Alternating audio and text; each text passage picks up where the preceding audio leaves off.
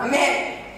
Yo estaba diciendo al Señor, Dios mío, usted, Señor, está regalando tantas palabras tan fuertes para nosotros que hasta estoy con miedo de subir allá y hablar, porque el Señor ha estado haciendo tantas cosas tremendas, ¿verdad? A través del nuevo tema. Yo el sábado estaba así, Dios mío, mi cabeza cada vez que el pastor hablaba explotaba un neuronio, así de algo que, que Dios estaba sembrando en mi espíritu. Yo pienso que todos nosotros que estuvimos aquí ah, comemos de esto, ¿verdad? Y el jueves también no fue diferente. El jueves anterior, cuando el evangelista Saúl estaba predicando, cada vez el Señor está trayendo una palabra especial, una palabra específica para nosotros. Ah, ayer, no, ayer no estabas aquí ayer, el martes, cuando estábamos aquí, la alabanza estaba que fluía y fluía y fluía. Y si dejara, nosotros estaríamos aquí hasta ahora de la alabanza de los jóvenes. No estoy diciendo esto por mí porque yo ni estoy en la alabanza de los jóvenes. El martes yo me siento y tomo, tomo, tomo de eso que está fluyendo, no solo de los jóvenes, pero de nuestra iglesia. Amén. El Señor está visitando a nuestra iglesia con algo nuevo. Solo lo va a recibir el que está dormido. Por eso yo pregunté, ¿estás cansado? Es mejor reconocerlo para que el Señor te despierte ahí para que tú puedas seguir en ese, en ese movimiento que no es de hombre, sino que es del Espíritu Santo.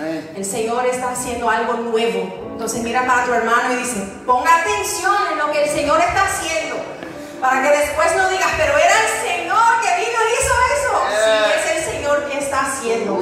Amén. La palabra declara que Jesús lloró, ¿verdad? Al visitar a Jerusalén, ¿verdad? Alex, porque él dijo, yo estuve en medio de ustedes y ustedes no reconocieron su visitación. Entonces que nosotros no, no seamos así, pero que nuestro espíritu esté listo. Aunque tengamos hambre, aunque queramos comer un steak, como ya fue dicho, aunque estamos ahí cansados, nuestro espíritu reconoce que todo eso no es nada comparado a lo que el Señor nos brinda.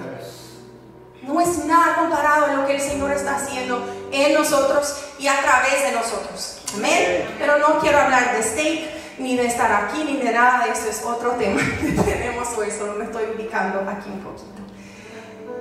Yo no sé si usted cuando era niño o adolescente o un poquito menos joven, empezó, para no decir viejo, no, para no decir viejo, ah, empezó a estudiar algo o empezó a estudiar un instrumento y en el principio te daba mucha alegría que estabas haciendo este curso o que arrancaste esta carrera o que empezaste a, a, venir a los Estados Unidos, lo que sea. Te da mucha emoción en el principio, ¿verdad?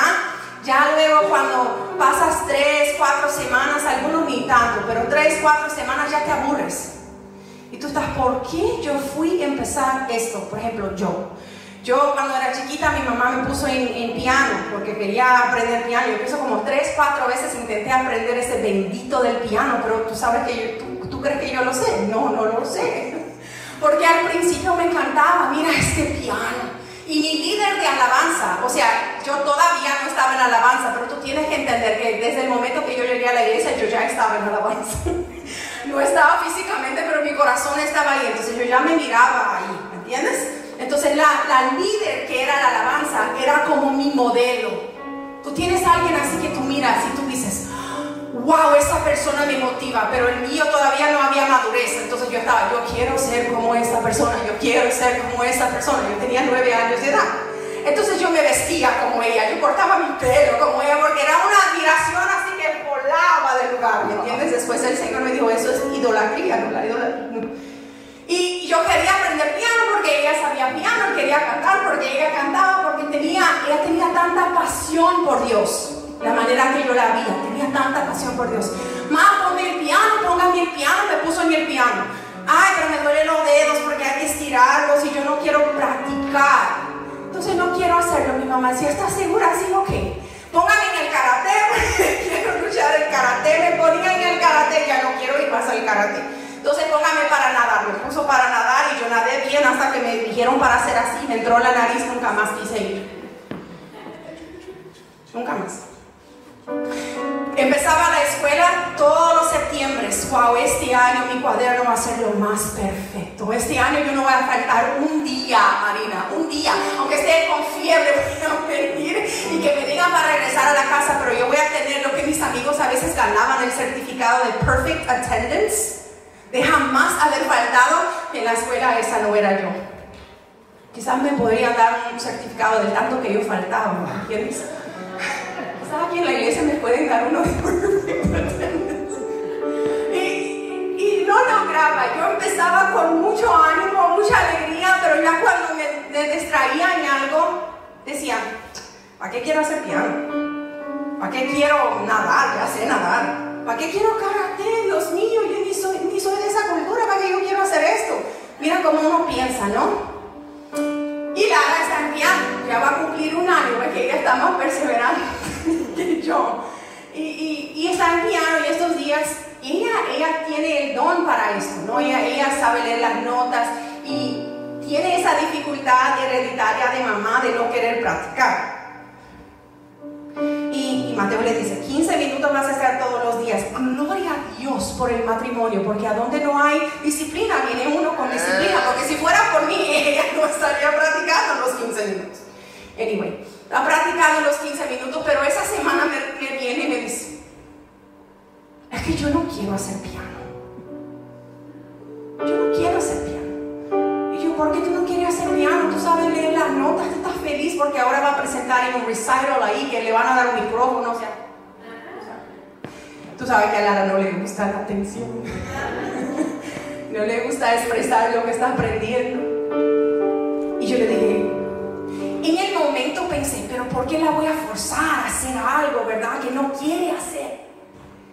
Y de repente miré y sabía que el Señor estaba diciéndome algo en ese momento, porque yo estaba entre de que, ok, no quieres hacer, ya existe un año. ¿Tú sabes lo que es un año para una niña que, tiene siete años? Es toda una vida, ¿me entiendes? Ya existe un año, no hay problema.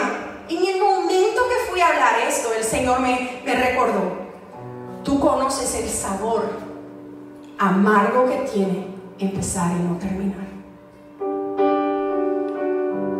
Empezar y no cumplir. Y yo miré a Lara y yo dije, no, tú vas a hacer piano. y me quedaba mirando así, yo digo, el momento que tú sepas tocar cualquier canción que te dé en la mano, el momento que tú sepas cualquier nota y que tú puedes hacer lo que tú quieres en un piano, entonces tú me puedes mirar y decir, mamá, yo ya no quiero más seguir con las clases. Yo con gusto te voy a decir, hija, ya no tienes más que hacer las clases, porque empezaste y terminaste lograste lo que te dispusiste a hacer. Me quedo mirando no muy feliz como ustedes porque ya imaginan lo que viene. Y yo dije, ¿sabe por qué? Porque mamá eras. Mamá empezaba, no terminaba. Oh, tú eras así, me decía. Yo decía, sí, hoy si me ponen las notas yo voy a decir, ¿qué son esto? ¿Pelotitas o qué es lo que está sucediendo aquí? Entonces yo no quiero esto para ti. Señor empezó a ministrar a mi corazón qué es lo que nos hace. Tener un sueño, tener una promesa de Dios, tener algo para desarrollar y tener, Stephanie, mucha alegría en el principio por esto. Mucho entusiasmo, Carmela, es igual a un matrimonio, ¿verdad? Cuando te ponen el anillo en el dedo, Dios mío, cuando Mateos me dijo, ¿quieres casar conmigo? El próximo día yo desperté, la primera cosa que hice fue, para saber si estaba loca o si de verdad había pasado. Pero ustedes no se imaginan, cuando Mateo me pidió mi matrimonio, yo quedé tan emocionada que aquí me dolía. Y yo decía, Señor, no es posible que ahora me voy a morir de, algo y no me voy a casar. Porque yo quería casarme. Que quede claro. Entonces cuando él, cuando él me dijo, ¿quieres casar conmigo? Estaba cerrada la, la little box. Y, y yo, conociendo a él, dije, me está bromeando. Yo dije, ¿are you serious? Y cuando abre a mí el anillo, yo quedé así, no es posible, estás bromeando. Digo, no, hay el anillo ahí, eso es un sí. Yo decía, sí. Y cuando desperté, desperté así, para estar segura que estaba ahí.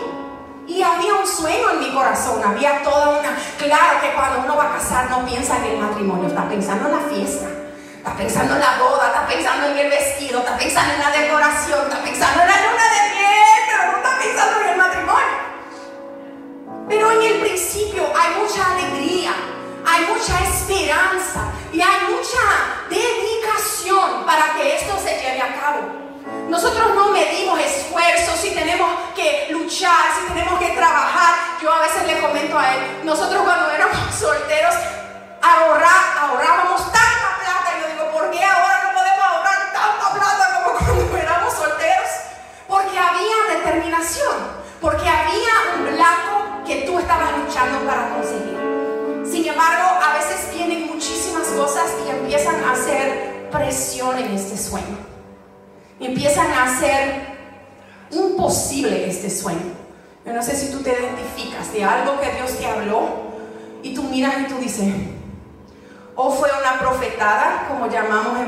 sea, que alguien habló en la carne, ¿verdad? Porque hay profetas y profetas y hay profecías y profetadas. Si no sabías, ahora sabes.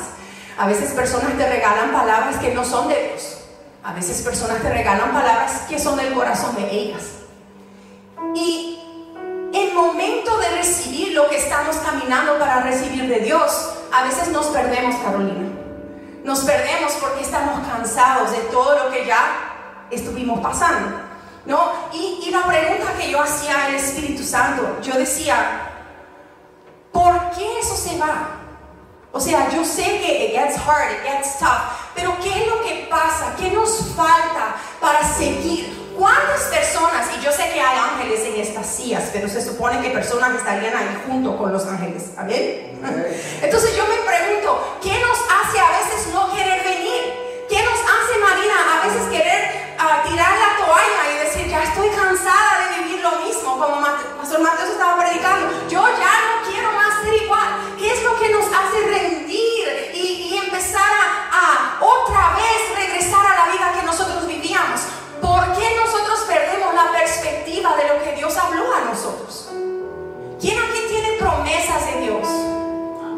No, tú no tienes que alzar la mano para mí. Cuando, cuando alguien te hace esa pregunta, tú alzas la mano para que el mundo espiritual sepa que tú recuerdas. ¿Quién aquí tiene promesas de Dios? ¿Y por qué en el diario vivir nosotros nos olvidamos de estas promesas? ¿Por qué en el diario vivir nosotros estamos de qué? ay, yo tengo que trabajar, yo tengo que hacer, yo tengo que esto y esto, Natalia, porque yo vivo en el mundo, yo no soy una extraterrestre que no necesito trabajar, que no necesito comer, sí, pero hay algo que tiene que hablar más alto de que tus responsabilidades externas, ¿verdad? Y el Señor empezó a ministrar a mi corazón y a hablar algo, el Señor me habló así, falta a ustedes fidelidad. yo, fidelidad. Falta a ustedes fidelidad. Y mientras vamos hablando un poquito aquí, vamos a entender un poquito más de lo que Dios está hablando. Dios no me dijo para decir a ustedes, faltan a ustedes fidelidad, sino falta a nosotros fidelidad. Y yo quiero hablar con ustedes un poquito hoy sobre una persona en la Biblia que tenía un sueño, que tenía un imposible, que para ella el imposible era el imposible del imposible del imposible. Pero aún así, ella fue fiel y creyó, creyó que Dios podría hacer lo que él estaba diciendo que él iba a hacer.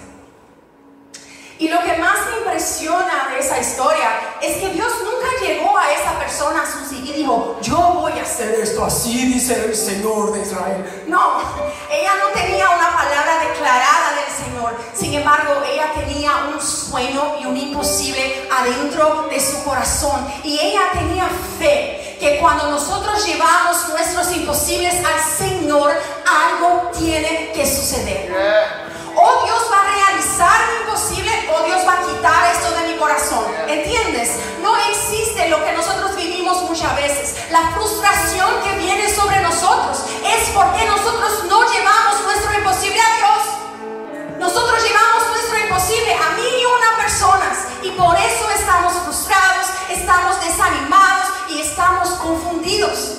Porque cuando yo llevo mi imposible a Dios, Él va a decir, confía que yo lo voy a hacer. O Él va a decir, muchacha, desista porque eso no es mío, pero yo tengo algo mejor para ti. Enfócate en lo que es mejor para ti en mi presencia. ¿De quién estoy hablando? Habla tu Biblia conmigo en el libro de 1 Samuel capítulo 1. Ya estoy sudando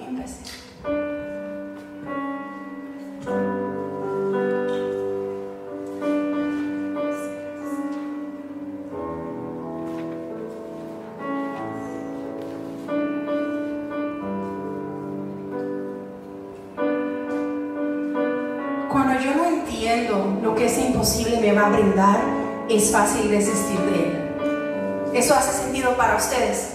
Cuando yo no entiendo lo que ese imposible me va a brindar, me hace fácil desistir de él. Por ejemplo, esa iglesia empezó 2008 con pastor, después pastora, después yo, Nelly y Leo. Punto final. Y entonces se llenaba, se vaciaba, llenaba, vaciaba. Pero el Señor había liberado una palabra. Fue fácil permanecer.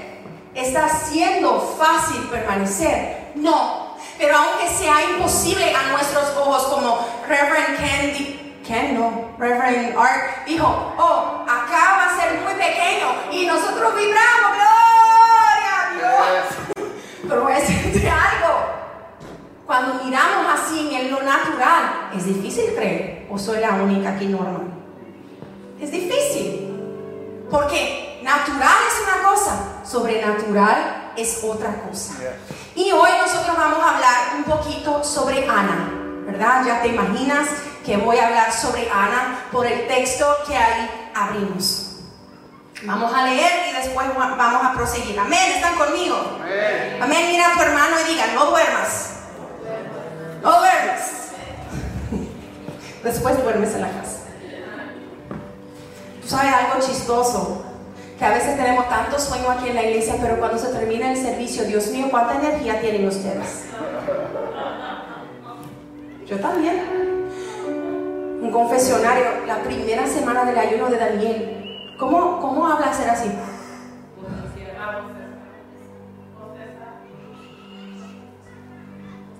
Esos son los niños, Dios mío. Yo sé que Él está hablando conmigo. A veces yo estaba haciendo tanto esto, tanto esto, tanto esto que yo decía, yo no voy a escuchar esa predica, yo me voy a dormir. Pero cuando termina el servicio hay una energía de Sansón que llega a nosotros.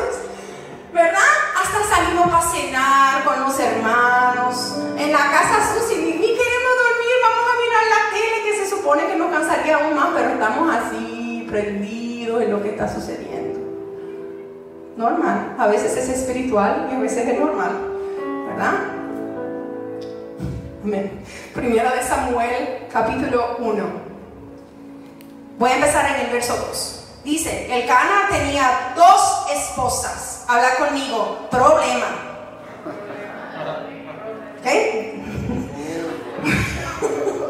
Vas a ver conmigo que era problema. Mira, una mujer ya es difícil. Nosotras mujeres, por más que no queremos decir, no somos fáciles. Ahora imagina tener dos. Dios santo, imagina este Salomón que tenía no sé cuántas. Ok, enfócate. El Cana tenía dos esposas. Problema. Una de ellas se llamaba Ana y la otra se llamaba Penina. Esta tenía hijos, pero Ana no tenía ninguno, ninguno ya, none, zero, no sons, no daughters. Cada año el Cana salía de su pueblo para adorar al Señor Todopoderoso y ofrecerle sacrificios en Silo. Ahora mira el 4. Cuando llegaba el día de ofrecer su sacrificio, el Cana solía darles a Penina y a todos sus hijos y hijas la porción que les correspondía. Pero a Ana le daba una porción especial. Hay otras versiones que dice que a Ana le daba doble porción. Le daba una porción especial, pues la amaba, a pesar de que el Señor la había hecho estéril. ¿Quién le hizo estéril? Señor. Penina, su rival, solía atormentarla para que se enojara ya que el Señor la había hecho estéril. Yo no sé si tú entiendes, pero eso está como una novela de Univisión, ¿me entiendes? Telemundo, lo que tú quieras llamar. Hay todo un escenario aquí que nosotras no imaginamos. Yo, yo me quedo imaginando cómo sería, número uno, compartir un esposo con otra persona. Misericordia, ya empieza ahí todo el lío que estamos metidos aquí. Y peor que esto, compartir tu esposo con alguien que sabe que tú no puedes dar a tu esposo lo que él quiere. E, es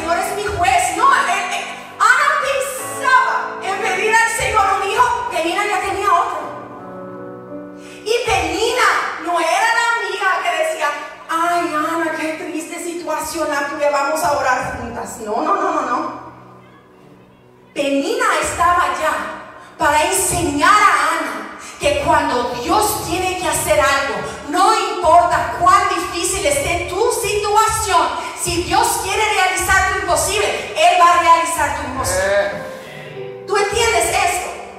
Entonces aquí hablando un poquito, nosotros vamos a hablar sobre tres cosas que tenemos que aprender con Ana sobre fidelidad. Primera cosa, yo dije que Ana tenía un imposible. Habla, habla conmigo para que no se duerma. Ana tenía un imposible. Un poquito más fuerte. Ana tenía un imposible.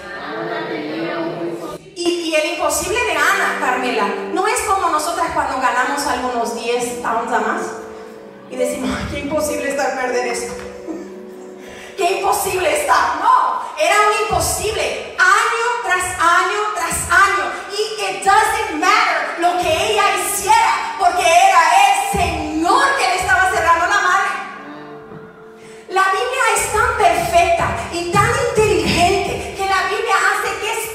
de decirnos vez tras vez, Susi, que era el Señor que hizo con que Ana fuera estéril. Ella no nació con un problema, Benjamín. No era el diablo como a nosotros nos gusta. Ay, el diablo me está haciendo la guerra. Ay, el diablo me está haciendo. Pero ¿cuánto poder estás dando al diablo en tu vida que puede hacer todo eso? ¿Cuánto poder estoy dando al diablo en mi vida que todo lo? Ay, mi casa está un desorden porque no la estás organizando. El diablo no tiene nada que ver con eso. Mis finanzas están mal porque estás gastando sin hacer un presupuesto. Es tu responsabilidad. Y Ana estaba así. El imposible que Ana tenía la paralizaba. ¿Cómo tú puedes decir eso?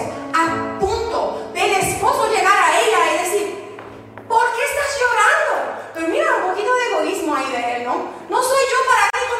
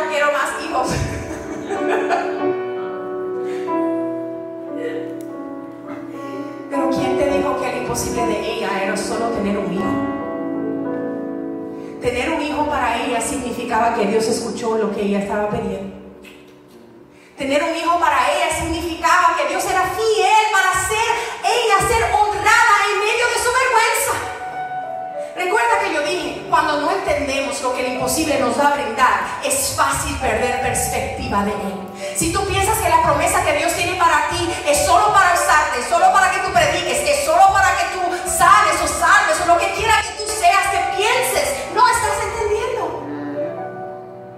Cada vez que Dios cumple una promesa, es para recordarnos que Él es fiel.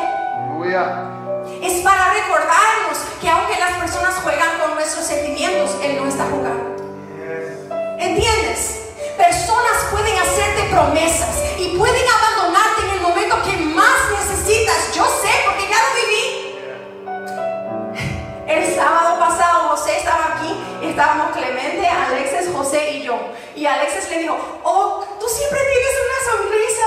Dios José, tú siempre estás tan feliz, ¿verdad? Tú ya miraste a José enojado, ya miraste a José. Y José dijo, oh, yo, yo sonreí mucho porque yo ya lloré mucho en lo oscuro. Y reímos porque estamos acostumbrados, Marina debe saber mucho más que nosotros. Pero tú sabes lo que nos haría un poquito más bien, no sé si así puedo ponerlo, si podamos quitar la mascarilla de que todo está bien y contar un poquito más de estos oscuros.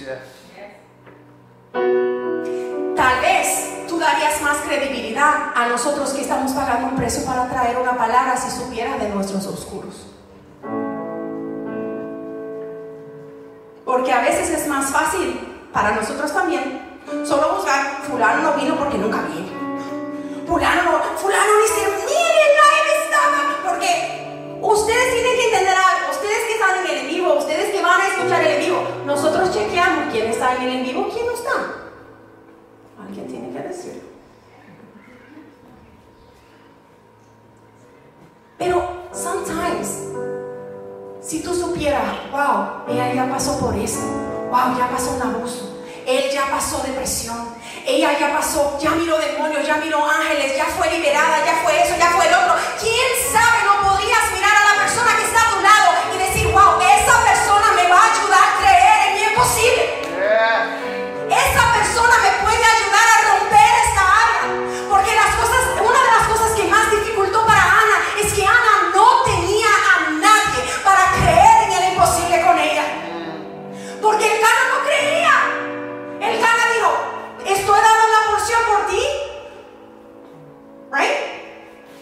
Yo sirvo para ti más que 10 hijos. ¿Tú sabes lo que, significa, lo que significaba esa palabra de él? It's done already, let it go.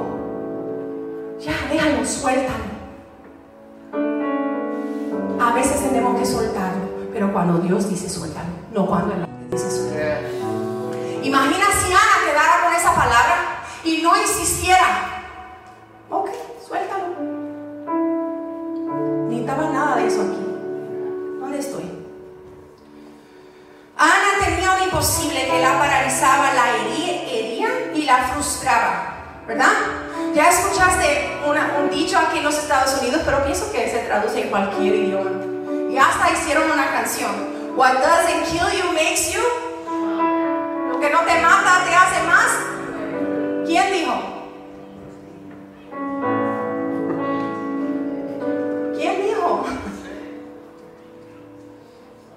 Nadie sabe. ¿Por qué, anda, ¿Por qué andamos diciendo no sé quién ni sabemos quién dijo, por qué dijo, cuándo dijo?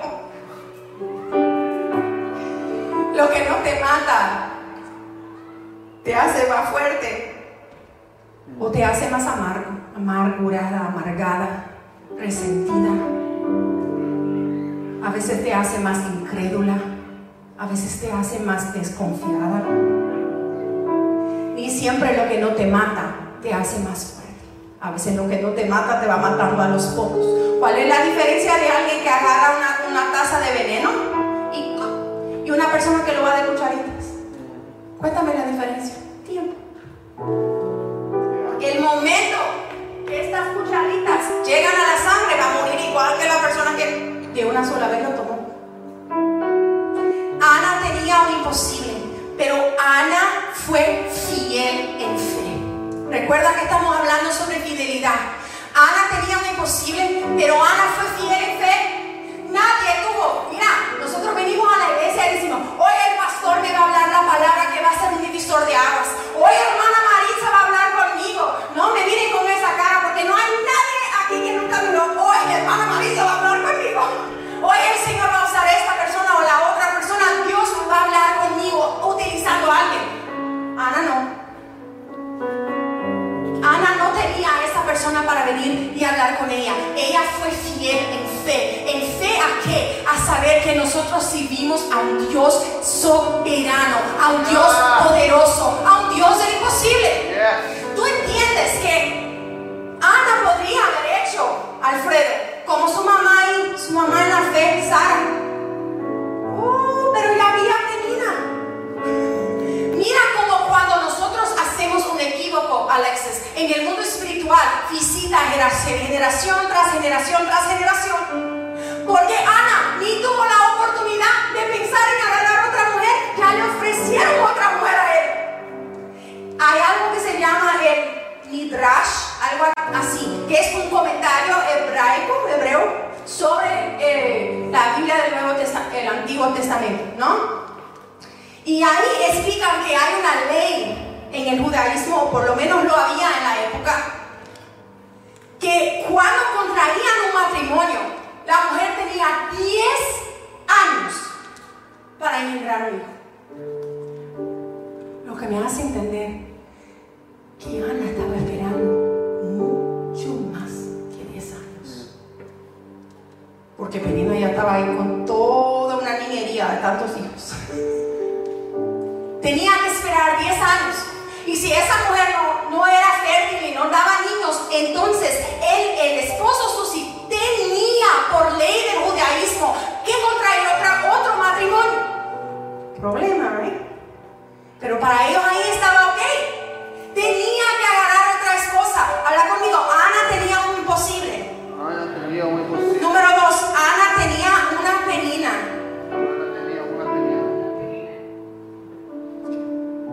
Ese mismo cosa del Midrash habla que en los comentarios de, de los hebreos, habla que Penina no atormentaba a Ana solamente cuando estaba embarazada, porque yo, yo lo imagino así, ¿no? Ay, con la panza. Mira, ¿quieres mirar? ¿Quieres mirar qué está moviendo el hijo? Yo me imagino, me imagino así, ¿no? Pero ese comentario va a decir que día y noche ella la fastidiaba. Esa era la re- me imagino. Día y noche ella decía cosas como, no vas a despertar y bañar a tus hijos. No vas a escoger la ropa que ellos van a vestir hoy. O cómo fue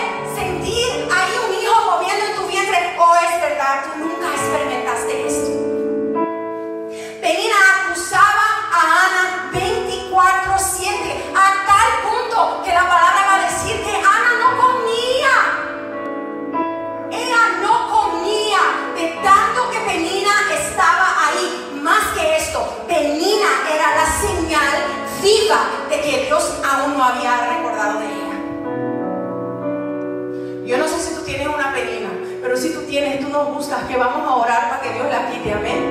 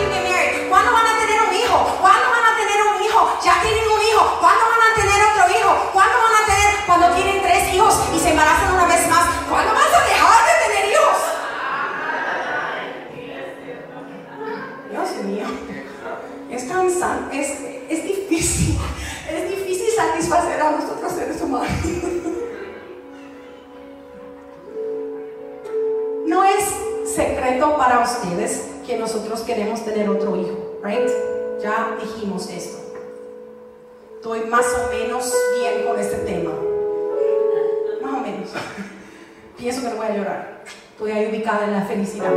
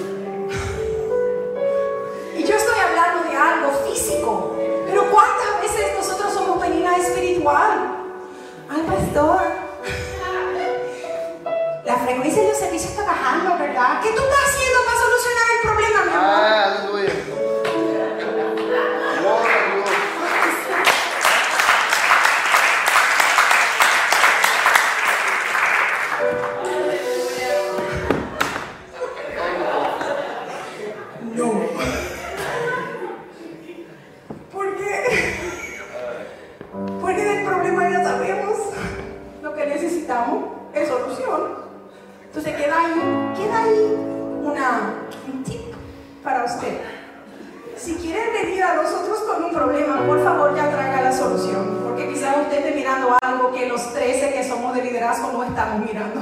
Y es posible. Nosotros no somos mejores que ninguno de ustedes. Se venga, pero por favor, venga con algo bueno. no venga con algo malo. Entonces Ana fue fiel en actitud. Ana entró en aquel lugar y dijo, yo para qué voy a estar comiendo con esa gente que ni cree lo que yo estoy pidiendo. Yo no voy a estar. Y es el tercer punto, estoy terminando, aunque no estoy hablando mucho tiempo porque lo estoy marcando. El, el tercero mío es que Ana tenía una renuncia. Entonces, Ana tenía un imposible, Ana tenía una penina y Ana tenía una renuncia. Ana fue fiel a su palabra y es lo que más nos falta. Esa palabra nació porque yo estaba aquí en alabanza y escuché en mi espíritu. Un día voy a escuchar audible en el nombre de Jesús, pero escuché en mi espíritu y se acordó el Señor. Y yo, desde mí no fue, pero en el momento me vino así y se acordó el Señor de y yo de Natalia. Y empecé, y en ese momento que me fui a la casa, empecé a orar y pensar y hablar con el Señor. El Señor me dijo, es para una prédica, guarda lo que vendrá el momento. Veces cuando escucho eso digo, de verdad quiero otro niño, pero sí, amén.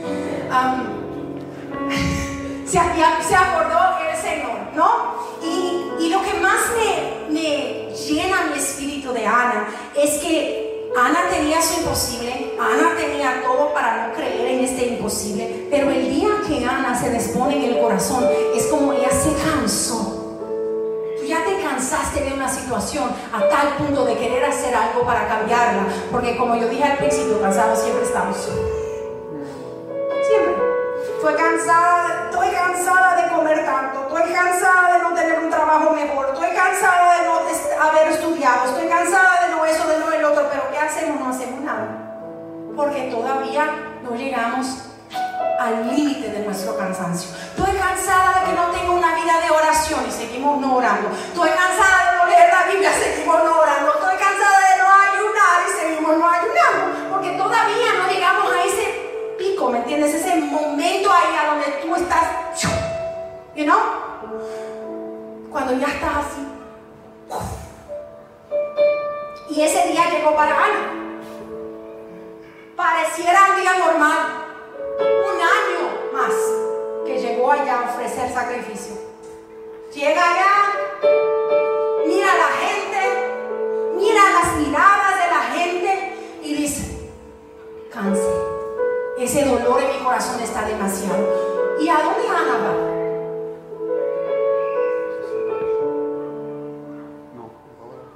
Va a orar. El sacerdote estaba allá. Pero ella fue a hablar con el sacerdote. Ana sabía dónde ir. Que cuando nosotros estemos cansados, Alicia, sepamos a dónde ir. En eso nos falta fidelidad. Porque es más fácil ir al pastor, porque pastor es una bendición, y sí lo es, pero el pastor no es Dios. Es más fácil venir a nosotros porque conocemos y caminamos juntos, pero nosotros no somos Dios. Es más fácil ir a un doctor o ir a no sé dónde, ir a un abogado, ir a la abuela, ir a la suegra. Es más fácil ir a cualquier persona. Pero cualquier persona no es Dios. Y Dios no es cualquier persona. Ana va a Dios y ella empieza a llorar y ella empieza a hablar,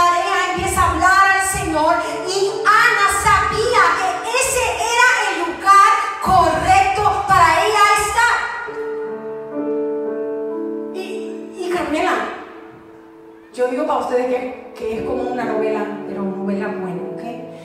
Ella lloró tanto que el sacerdote dijo, borracha, Dios mío. Tú ya te imaginaste estar aquí en ese altar, Rodi, y alguien viene para decir que tomaste antes de venir al servicio.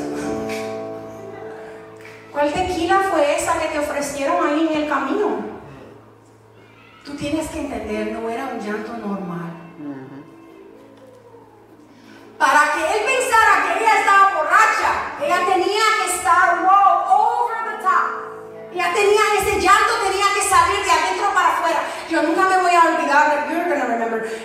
Era soltera, estaba en la iglesia brasileña, yo estaba llorando mucho, mucho, mucho, y yo me apelo, me viene un perino.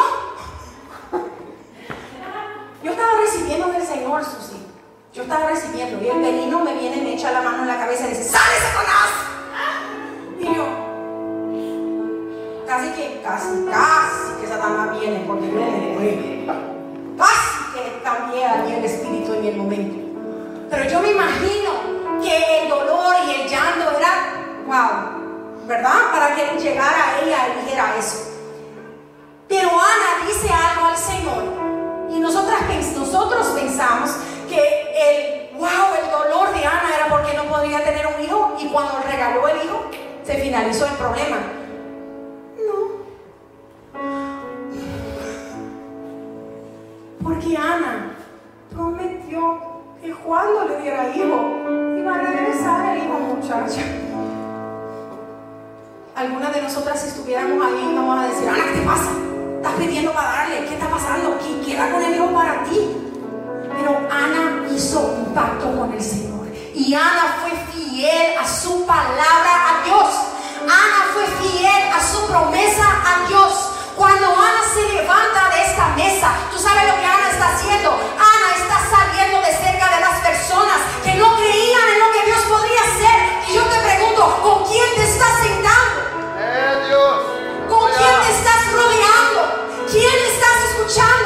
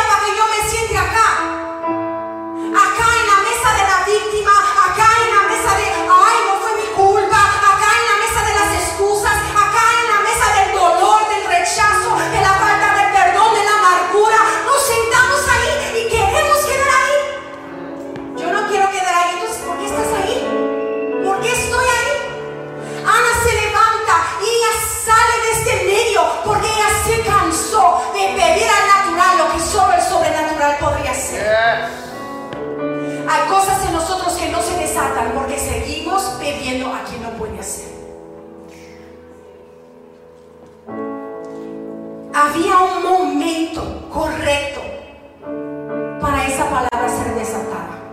Algunas personas dicen que Ana se embarazó por, por la palabra del sacerdote. Yo quedo, what?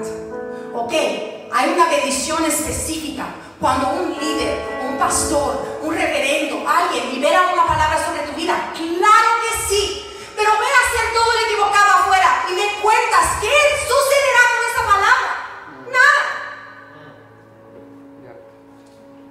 La palabra fue un bonus. Fue sí, ni tanto, porque él ya no estaba con el Señor. Por eso yo no creo que fue sumamente por eso. Pero la palabra va a decir así. Señor, si te acuerdas de mí, si me das un hijo varón, yo prometo que yo lo voy a traer para ti, será tuyo siempre. El sacerdote viene, libera una palabra sobre ella y instantáneamente la palabra va a decir que el semblante de ella se cambia. Es que eso pasa en el encuentro con Dios. ¿Quién fue en el encuentro con Dios? Ustedes llegan allá el viernes y pensamos, tendríamos de orar más porque está fea la cosa. Cuando quitamos los celulares, misericordia, te pone peor. Pero todos aquí ya pasaron en el encuentro. Ah, bueno, ya sabes yo. Cuando sucede esto, entonces se pone peor aún. Después quitamos esa parte. se pone peor. Las personas se molestan cuando pasan cosas ahí. Pero el domingo, la cara es otra. Refleja luz y alegría, compasión, el fruto del Espíritu que tanto estamos hablando. ¿No? Y la palabra va a decir que en ese momento el semblante de Ana cambia. ¿Ella ya estaba embarazada? Están un poquito confundidos.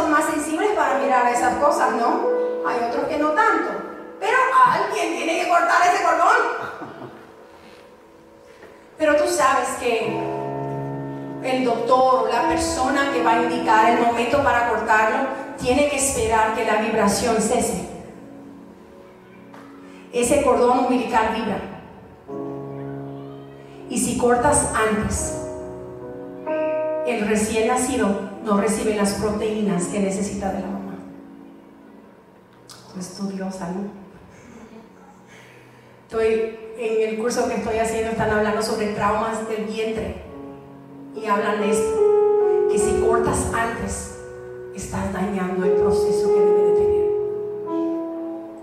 Hay un momento para que Dios corte, para que tú puedas romper.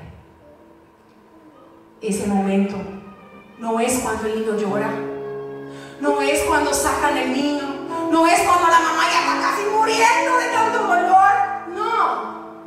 Es cuando ya lo que tenía que ser transferido fue transferido. Yo no sé si tú estás entendiendo. Hay gente que no están fluyendo porque no están esperando el momento correcto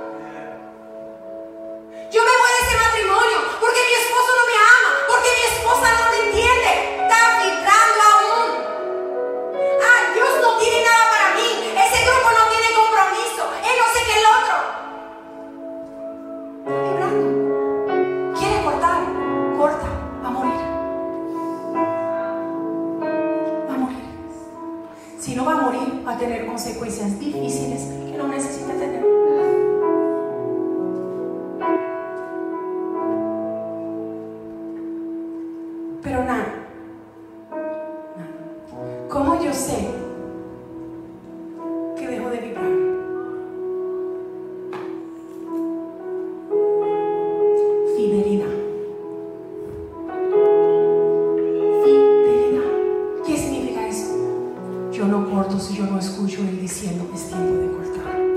Yo no dejo de creer mientras él no me dice eso no va a suceder. Yo no dejo de actuar mientras él no me dice ya suelta esto. Yo no corto si él no me dice para cortar porque sigue vibrando aún.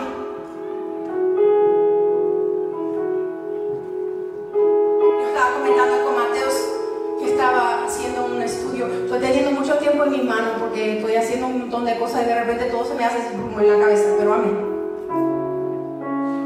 Estoy haciendo un estudio sobre mapeamiento de, de liberación y ese pastor ahí en Brasil estaba hablando de otro tema, ¿no? Pero él habló algo que quedó muy fuerte en mi corazón. Él habló que había un pastor ahí que tenía mucha tendencia homose- a la homosexualidad, porque no se puede decir homosexualidad. Tenía un problema muy fuerte con esto, pero ya amaba al Señor, estaba ahí con el Señor y hicieron una liberación con él, ¿verdad? Oraron, hicieron la liberación, cancelaron todo lo que tenían que cancelar. Sin embargo, seguía el ataque. Él tenía aún mucho problema con eso.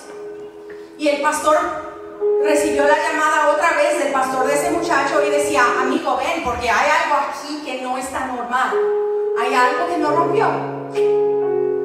Y él dijo, ok, vamos. Y, y hicieron todo el mapeamiento de, como dice la palabra, tercera, cuarta generación para ver si había algo. No había nada. Ya habían cancelado todo lo que había que cancelar. Ya habían orado todo, ungido todo. El hombre era casado. Estaba bien, quería, amaba al Señor. Y seguía con eso. De repente, él dice, la fidelidad en todo proceso llega cuando yo entiendo que sin Dios yo no puedo, con todo el conocimiento que yo tenga, yo no alcanzo nada. Y dijeron que se pararon ahí en el cuarto y dije- dijeron así, ya hicimos todo lo que podíamos hacer. Y yo imagino que Ana hizo eso. Yo hice todo lo que yo podía hacer. Ahora voy a hacer qué? Y ese pastor habla que allá en Yokun, que es un, algo internacional que ellos tienen de liberación y misiones, ellos tienen algo que ellos hacen todo santo día, que se llama las cargas de Dios. Y eso a mí me quedó así. Ellos oran y quedan en silencio para escuchar lo que está cargando el corazón de Dios. Ellos no, ellos no oran para que Dios sepa lo que está cargando el corazón de ellos. Ellos se ponen en silencio. Dios, ¿qué es lo que está pesando tu corazón hoy? ¿Qué es lo que necesitamos romper hoy? ¿Qué es lo que necesitamos hacer hoy? Y dice que ellos, él dijo, no, vamos a hacer cargas de Dios. Vamos a cerrar los ojos y esperar. Y mientras ellos estaban haciendo esto, René,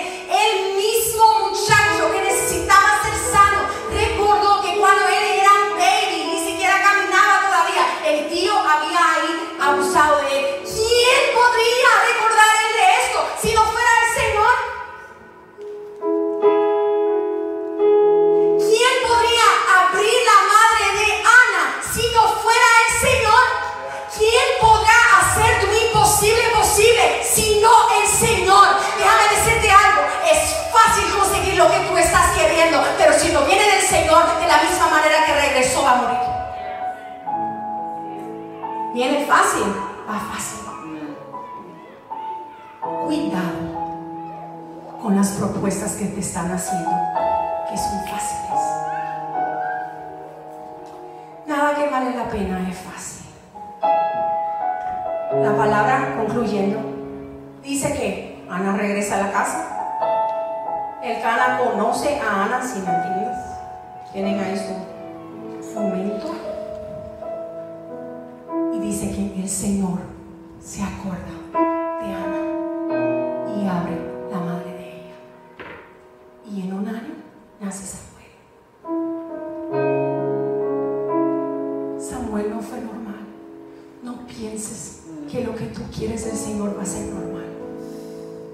Pienses que lo que tú quieres el Señor va a hacer para ti.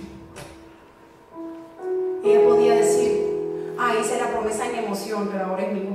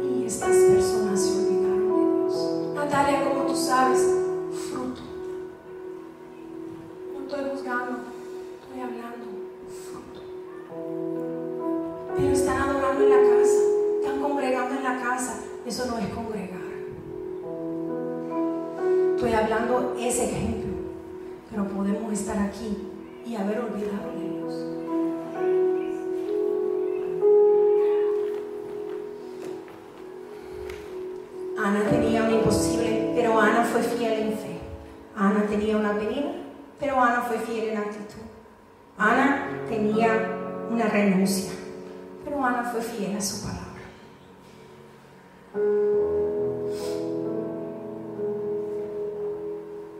Cuando Dios se recuerde de ti, recuerda de Dios.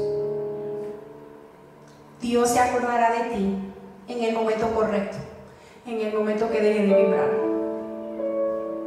Mientras tanto, sé fiel en fe, sé fiel en actitud y sé fiel a tus promesas a Dios.